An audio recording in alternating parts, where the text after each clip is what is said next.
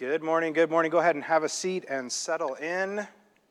It is a beautiful day here in Southern California after some not so beautiful days. Um, so it's great to have all of you out this morning. It feels like we have a bigger uh, presence here in the auditorium this morning. I haven't counted yet, but uh, it is great to see all of you here, and it is great to have all of you with us online as well. You know, I couldn't help but see all over the place this week people are debating about Christmas decorations. So I'm going to take a quick poll. How many of you have already started decorating for Christmas? Raise your hand. All right, all right. So a fair, a fair number of people. Some of you are waving and all excited. And, you know, ordinarily, any other year other than 2020, I would have said, "You people are nuts."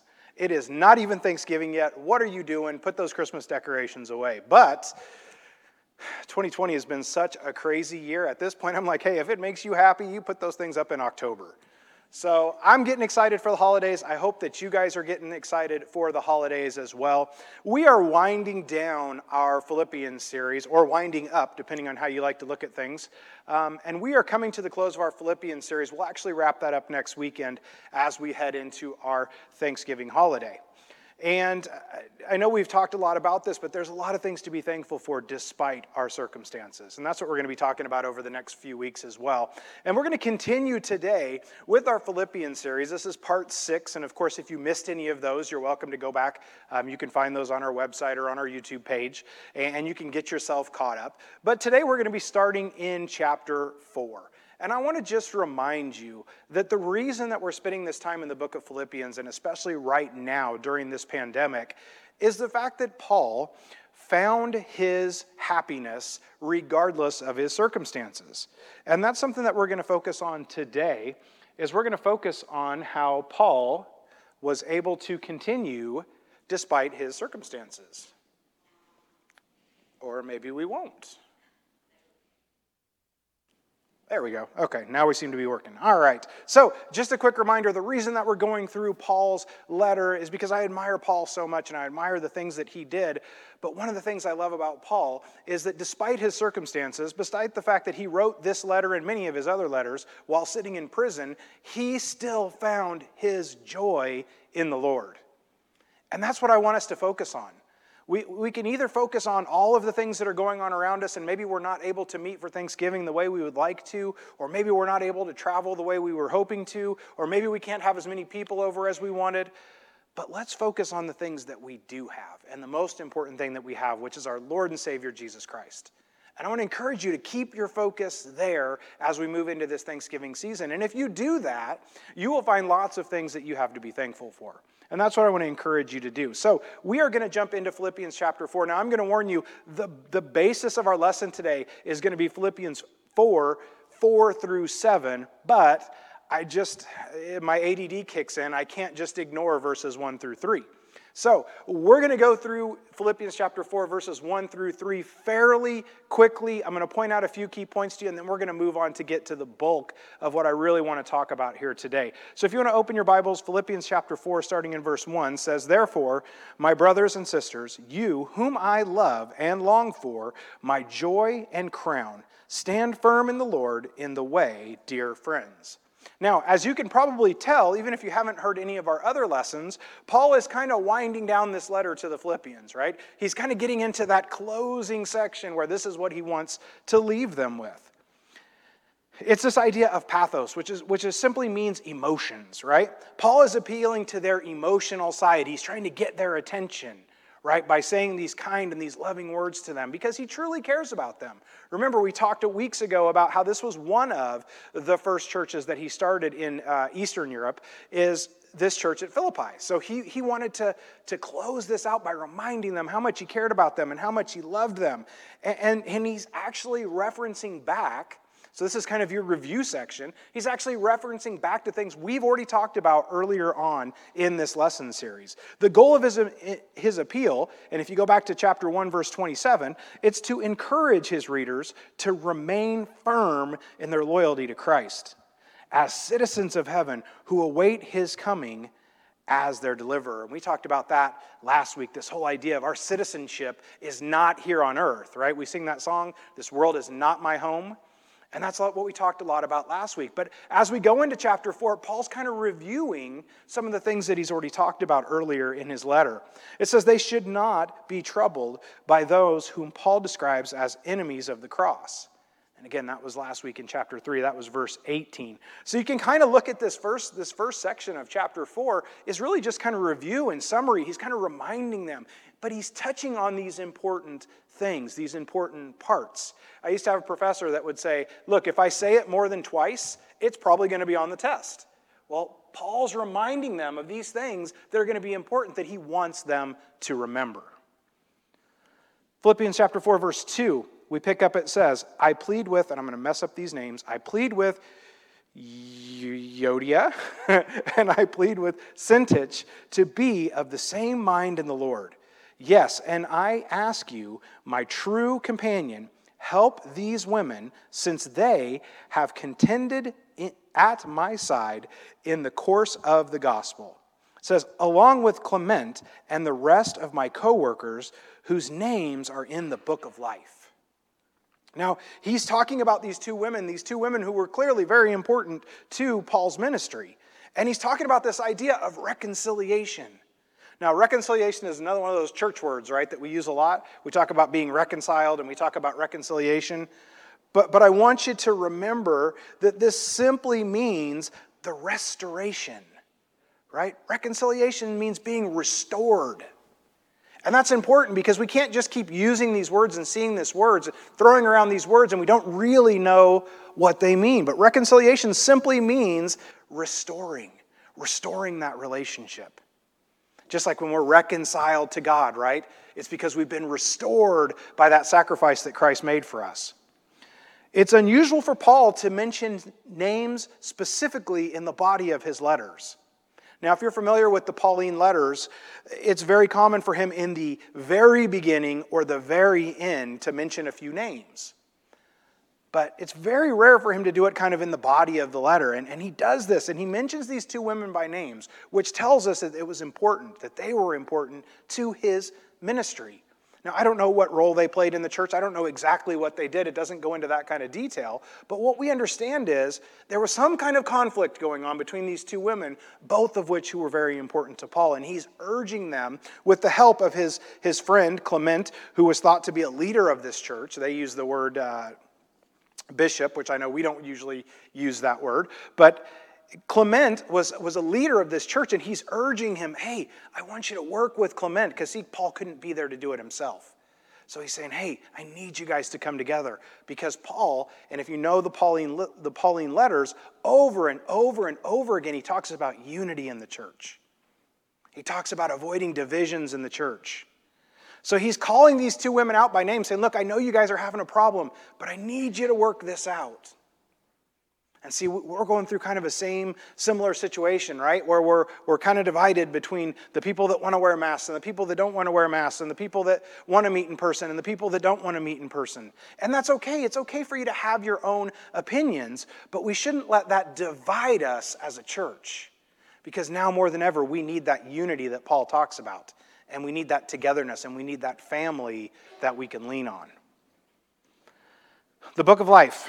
The book of life is another of those terms that we kind of throw around from time to time, but, but he's talking about the book of life that Luke references in Luke chapter 10, verse 20. Let's flip over there just real quick. Luke chapter 10, verse 20. Luke says, However, do not rejoice that the Spirit submit to you, but rejoice that your name, your names are written in heaven. See, this idea of the book of life simply means that God writes our names in that book. And when our name is in that book and we're living a right life and we're, we're living that relationship with Jesus that we're supposed to have, our name is already written on that roster, so to speak, up in heaven. And that's the goal, right? Is to have our names in that book of life. All right, so let's jump into the heart of what I want to talk to you guys about today. I would love to spend some more time on verses 1 through 3. I want to encourage you to, to read that some more, to study that some more. But as we jump into the heart of, of today's lesson, it starts in number 4 and it says, Rejoice in the Lord always. It says, I will say it again, rejoice. See, Paul's again reminding us this idea of joy. Remember, the, the subtitle of this whole series on Philippians is Rejoice in the Lord always. It says, Let your gentleness be evident to all, the Lord is near.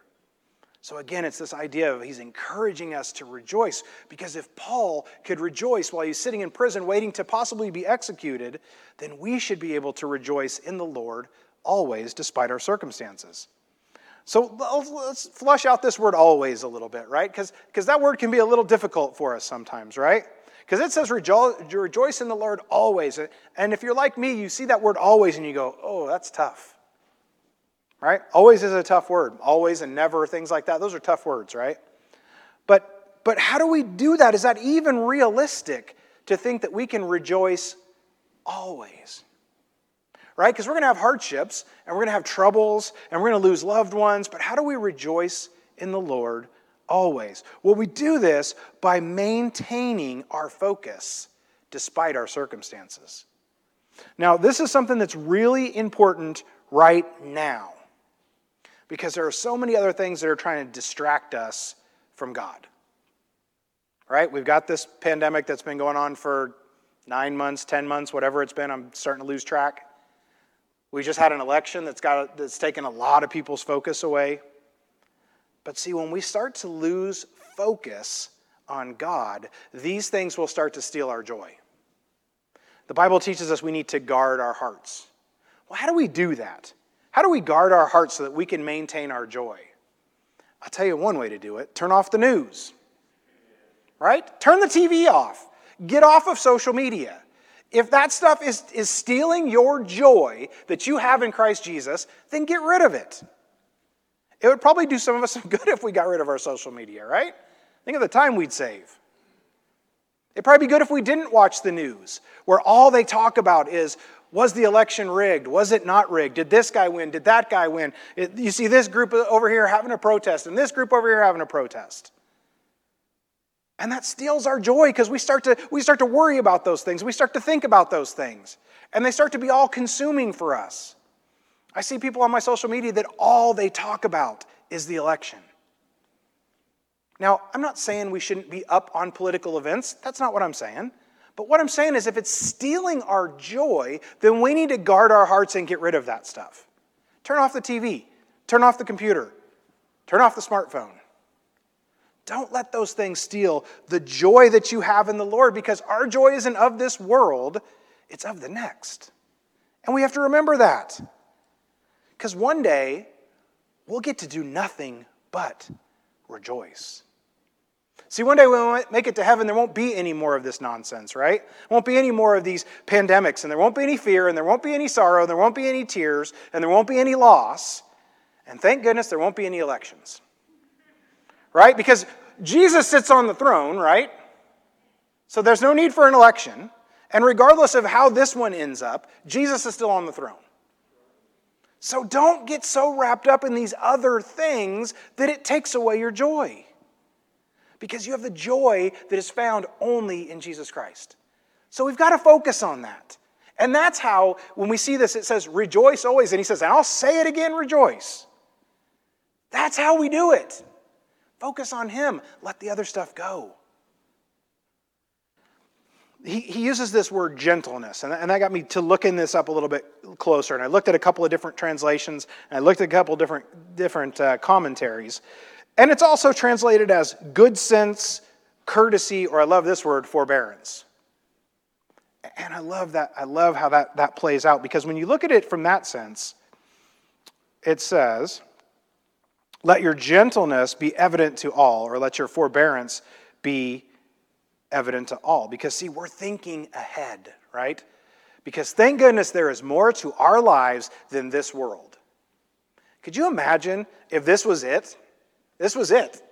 This, this is all we get, is just what happens in this world.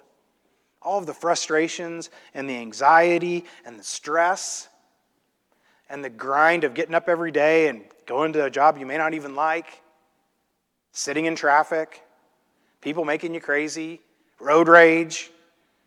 Could you imagine if that was it? That's all we had to look forward to? It'd be pretty depressing, wouldn't it? I don't know how people who, who don't believe, how do they make it through life without just being depressed all the time? Because if this was all I had to look forward to and then one day I'm going to die, that wouldn't be much of a life at all. But see, I to have joy in the Lord. He talks about the Lord is near. Now, this is a fascinating concept, right? Because we don't know exactly what Paul meant by the Lord, Lord is near, but here's some things he may have meant. He may have meant that Christ was close to them, right? Uh, that might be what he was talking about. He might have meant that the kingdom is near.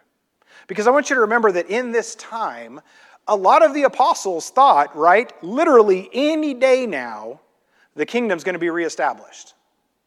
They really believed that. And here we are, what, 2,000 some years later, and Christ still hasn't come back, right, to establish his kingdom. Not in the way we're thinking of. But the apostles didn't know. They said over and over, look, could be today, could be tomorrow, nobody knows. But it's going to happen one day. So maybe that's what Paul meant. Or maybe he just meant that Jesus was coming back soon. I'm not sure exactly what he meant by near, but either one of these three could be applicable.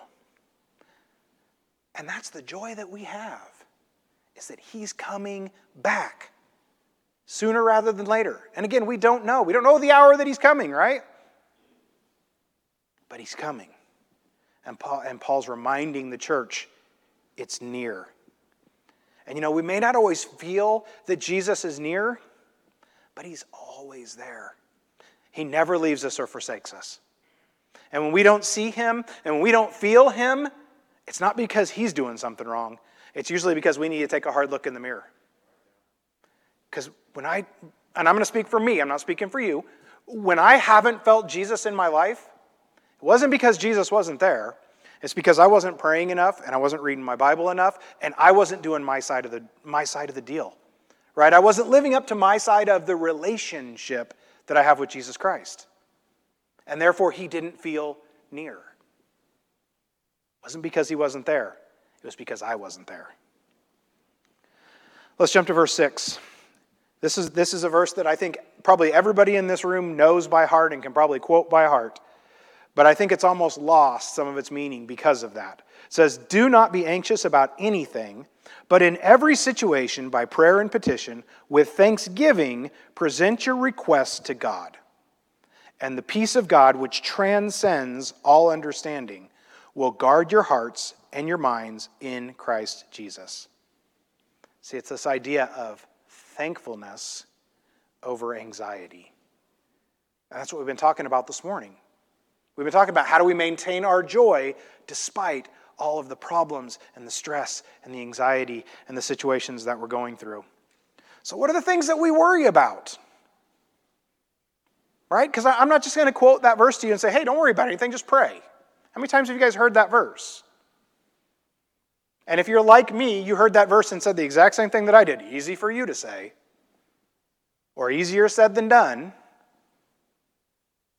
What are the things that we worry about? Are we worrying about work? Yep.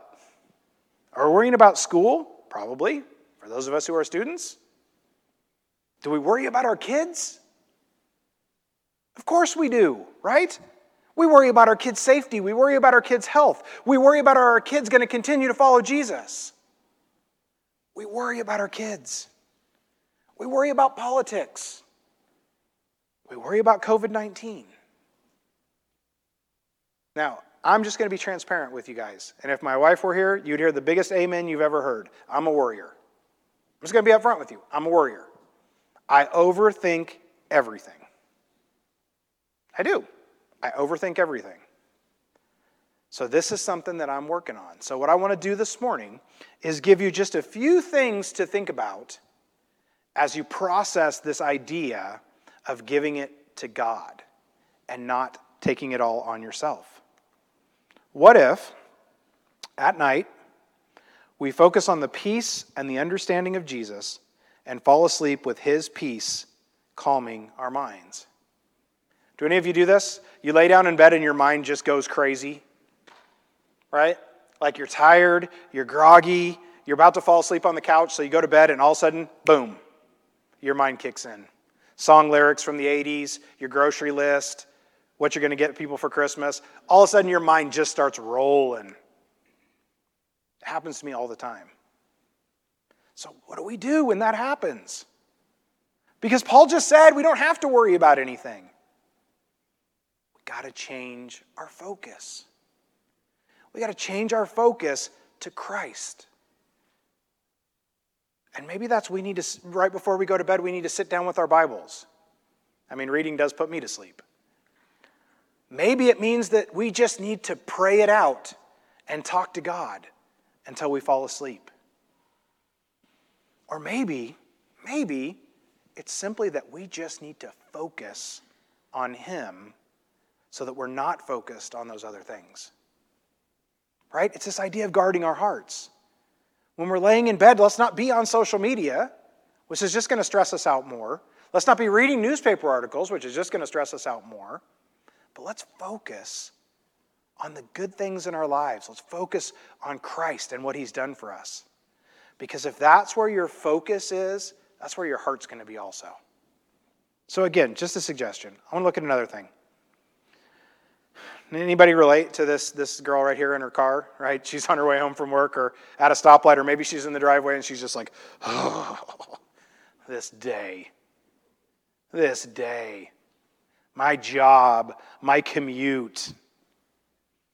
But what if we could truly compartmentalize that? What if when we drive into our driveway, maybe we give ourselves that time of our commute home, but what if we made a conscious decision that when I drive into my driveway at the end of the day, work stops there? I'm not going to check my emails. I'm not going to check my voicemails. Be present with my family. I'm going to say a quick prayer and ask God to take all of this out of my, off of my mind until tomorrow, and I'll deal with it then.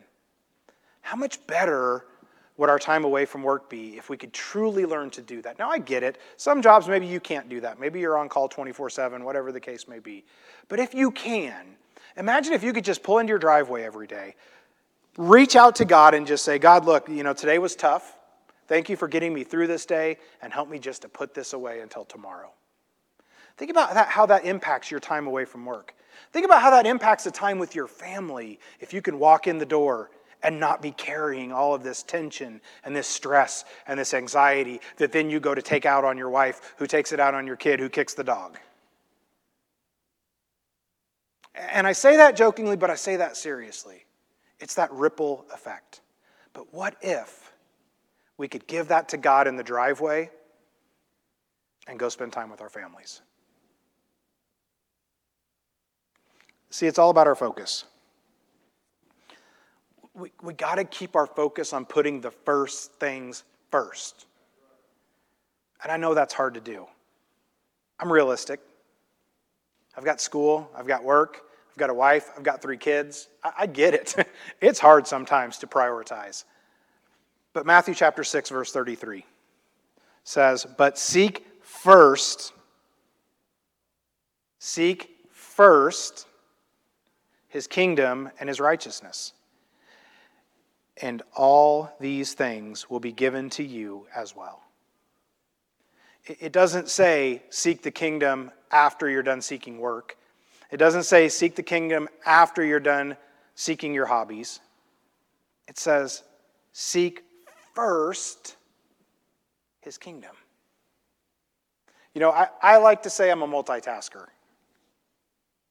but science will tell you that's actually not possible that you can't truly be focused on more than one thing at a time.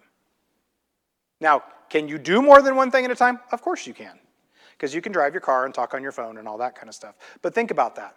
When you're driving your car and you're talking on the phone, where's your focus? If, if you're like most people, it's kind of back and forth, right? You're focusing on that car that just pulled out, but you're also focusing on the conversation that you're having.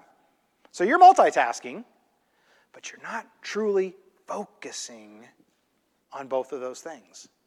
See, one of those things is not getting your full attention. So, that being said, if our focus is on Jesus Christ, then everything else gets pushed to the side. It does, but it's all about our focus. And it has to be a conscious effort every single day that I'm going to focus on Jesus. And when I go to bed at night, I'm not going to let the stress of today get to me because I'm going to focus on Jesus. And when I get home from work, I'm going to give it to Jesus and I'm going to go to bed. Or I'm going to go spend time with my family. So, where do we go from here? What do we take with us today? Focus on feeling the nearness of Jesus. And again, I can't speak for everybody, but if you're like me, if I'm not feeling Jesus, it's because I'm not doing my part. And maybe you're the same and maybe you're not. But what I've found is when I change my focus, then I can feel His nearness. Give it to God. God is way more powerful and way more knowledgeable than anybody in this room. He just is, right? He's omniscient and he's omnipotent. None of us can say that. We may think that, but it's not true.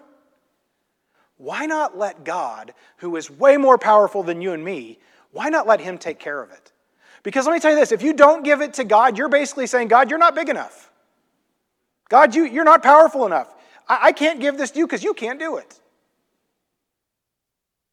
The bottom line is God can and will, but you have to give it to him.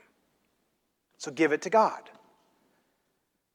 Don't live in anxiety. Give it to God. Find that joy, find that peace, and keep the first things first. Because when we focus and we put the first things first, then we can truly find our joy that lies in Jesus Christ. Next week, we'll pick up with our last lesson in the book of Philippians, and we'll take this towards the end of the chapter next week. In just a moment, we're going to have an invitation song. And if you're not familiar with an invitation song, basically, this is an opportunity. It's an opportunity for you to think about where you're at. Where are you at in your walk of faith? Where are you at in your relationship to Jesus Christ? Maybe you've never had a chance to be baptized for the remission of your sins, to dedicate your life to Christ to receive that gift of the Holy Spirit. You have an opportunity to do that this morning. Or maybe, maybe you've been a Christian your whole life, but you haven't put the first things first. You've let all these other things creep in, and it's pushed Jesus to the side, and you're not feeling that nearness to Jesus. You're not feeling that closeness to Him. You're not trusting God enough to give Him your problems. What a great opportunity for you to come forward this morning, and we'll talk with you and we'll pray with you, and we will help you in any way that we can. I want you to consider those things as we stand together and as we sing. Jesus,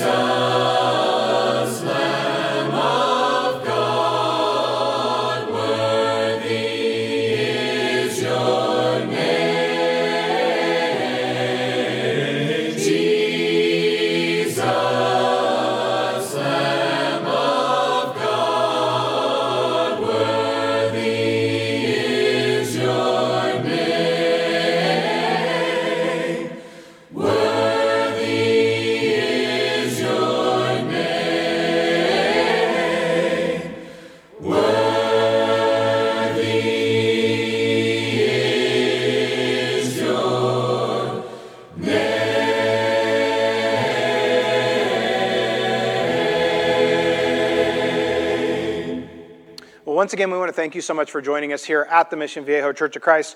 Quick reminder we are going to be meeting outside in the courtyard today at 4 o'clock for a song service and a short devotional by Michael Wexler. And we want to invite you to come on out, bring a chair, and join us at 4 o'clock in the courtyard for a time of worship and fellowship. Um, also, just want to thank you again for being here, whether you're here in the auditorium or whether you're part of our online service. We'll be back again next Sunday morning at 10:15 for our children's worship and at 10:30 for our morning worship service.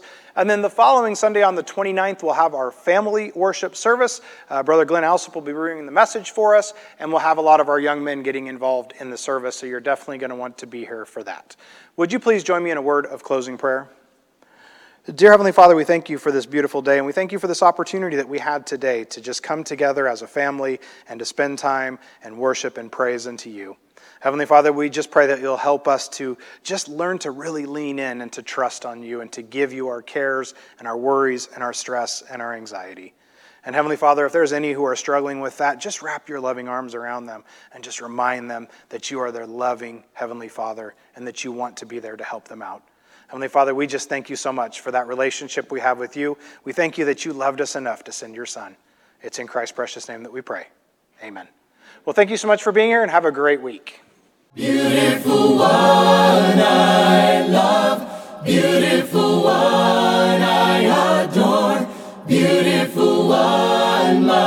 My soul must sing.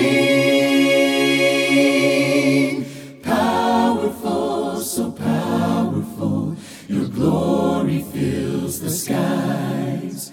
Your mighty works displayed for all to see. All to see.